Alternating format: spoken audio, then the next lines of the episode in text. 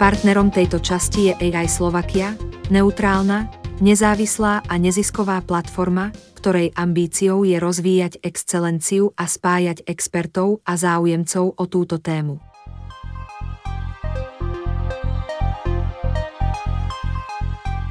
Chatbot vyvinutý spoločnosťou OpenAI od svojho spustenia zobral svet podnikania útokom. Po tomto úspechu Microsoft zvýšil svoje investície do OpenAI a spustil novú verziu svojho vyhľadávacieho nástroja Bing, ktorý používateľom poskytuje generované odpovede v reakcii na vyhľadávanie, namiesto toho, aby im poskytoval tisíce odkazov, z ktorých si môžu vybrať. Nie je divu, že Google ako etablovaný subjekt na trhu vyhľadávacích nástrojov rýchlo zareagoval a spúšťa BART, vlastný pokus o vytvorenie chatbota AI, ktorý využíva silu veľkých jazykových modelov a integruje ho do procesu vyhľadávania. Google aj aj Microsoft teraz prístupňujú svoje chatboty prostredníctvom API, čím umožňujú vývojarom softvéru z iných firiem integrovať ich systémy s týmito novými chatbotmi. Od financií po zdravotnú starostlivosť a od vzdelávania po cestovanie. Pozorovatelia z odvetvia očakávajú explóziu inovácií služieb a nové digitálne používateľské skúsenosti. Využitím schopností veľkých jazykových modelov vyvinuli chatboty úžasné schopnosti generovať reakcie podobné ľuďom a hovoriť rôznymi jazykmi a štýlmi. Tvárou tvár týmto novým technologickým možnostiam vidíme, ako vedúci pracovníci zápasia s otázkou, ako využiť výhody tejto novej technológie a prehodnotiť digitálnu základnú zákazníckú skúsenosť. Je zrejmé, že chat GPT a BART majú stále veľa nedostatkov, ale technológia sa rýchlo zlepšuje a ukazuje sa veľmi slubne. Preto je teraz ten správny čas začať premýšľať o dôsledkoch pre hospodárskú súťaž, ktoré nevyhnutne vyplynú z tejto novej technológie.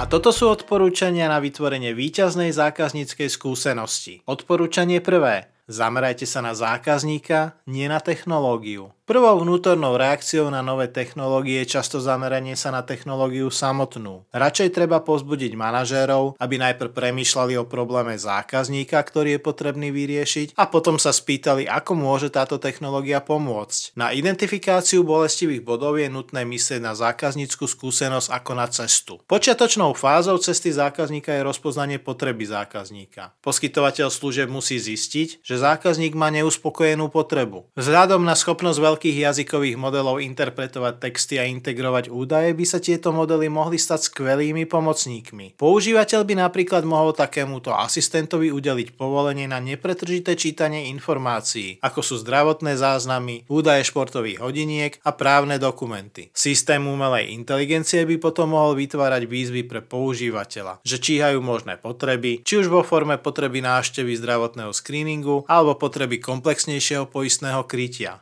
Takéto skúsenosti zákazníkov môžu byť iniciované chatbotom a tým môžu prekonať sily zotrvačnosti a krátkozrakosti, ktoré používateľa brzdia v mnohých častiach života. V druhej fáze cesty zákazníka sa tieto potreby používateľov pretavia do požiadavky. Veľké jazykové modely sú veľmi dobré pri extrapolácii z údajových bodov a predpovedaní toho, čo by používateľ mohol chcieť vidieť ďalej. Výsledkom je, že systém môže vytvoriť zoznam nových nápadov, ako vyriešiť konkrétnu potrebu zákazníka a zostaviť súbor odporúčaní pre produkty a služby, ktoré pomáhajú naplniť neuspokojenú potrebu. Nakoniec musí firma zákazníkovi odpovedať. Tu je možné využiť schopnosť veľkých jazykových modelov písať bez akejkoľvek ľudskej účasti. Napríklad môžu byť generované nové lekárske správy a príslušní poskytovateľia starostlivosti môžu byť informovaní alebo dokonca požiadaní o dostupnosť termínu. Podobne je možné vytvárať alebo aktualizovať zmluvy a poistné zmluvy. To všetko je možné vykonať na primeranej úrovni sofistikovanosti a môže to byť dokonca prispôsobené tak, aby sa našiel správny tón pre aktuálnu náladu používateľa.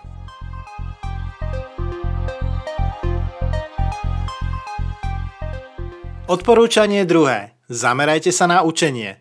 Pri akejkoľvek interakcii, ktorú má spoločnosť so zákazníkom, by malo dôjsť k nejakému novému učeniu, aby pri ďalšej interakcii mohla firma poskytnúť ešte lepšiu službu. Dimenzia opakovania môže vytvoriť silnú slučku pozitívnej spätnej väzby. Čím viac je firma schopná uspokojiť zákazníka, tým je pravdepodobnejšie, že s ním môže mať opakovanú interakciu. To zase poskytuje firme ďalšiu príležitosť dozvedieť sa o zákazníkovi, čo im umožní ho uspokojiť ešte viac v budúcnosti. Veľké jazykové modely sú vo svojej podstate podstate dobré pri učení sa z predchádzajúcich skúseností. Používajú predchádzajúce interakcie ako spätnú väzbu a trénujú sa, aby využili informácie, ktoré dostanú pri interakciách s konkrétnym používateľom. Ich vedomostná základňa s ohľadom na používateľa tak rastie s akoukoľvek interakciou, v podstate napevno zakodovaním pozitívnej spätnej väzby. Okrem toho sú tieto systémy tiež schopné vyvodzovať závery od iných podobných zákazníkov, čím sa proces učenia ešte viac urýchluje.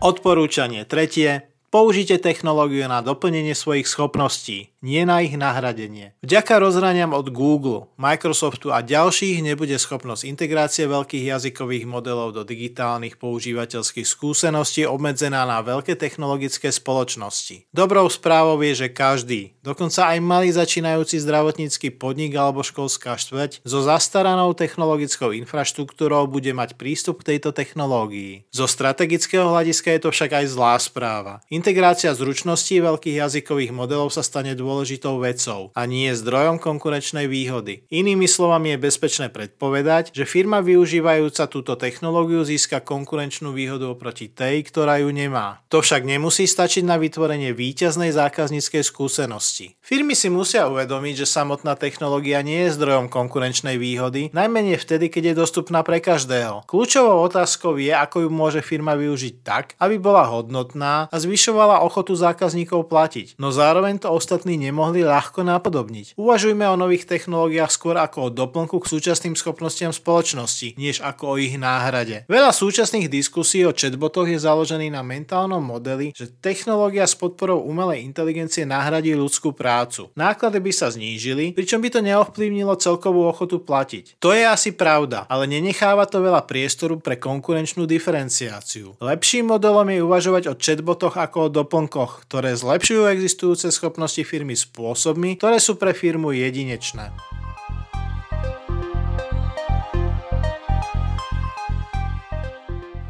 Spustenie chat GPT sa zapíše do histórie podnikania ako mielnik, v ktorom sa umelá inteligencia presunula z mnohých úzkých aplikácií k univerzálnejšiemu nástroju, ktorý sa dá aplikovať veľmi odlišnými spôsobmi. Ale technológia sama o sebe nevytvára hodnotu. Aby sa mohla vytvoriť hodnota, musíme uvažovať o veľkých jazykových modeloch ako o riešení nenaplnenej potreby, čo si vyžaduje presné pochopenie zákazníckých skúseností. Partnerom tejto časti je AI Slovakia, takže o záver poprosím Zuzanu. Víziou platformy AI Slovakia je vytváranie priestoru pre aktívnu spoluprácu akademickej obce so zástupcami zamestnávateľov, vládnymi predstaviteľmi, zástupcami medzinárodných inštitúcií či s jednotlivcami s cieľom plne rozvíjať potenciál umelej inteligencie nielen na Slovensku. Odkaz na ich web stránku nájdete v priloženom linku tohto podcastu.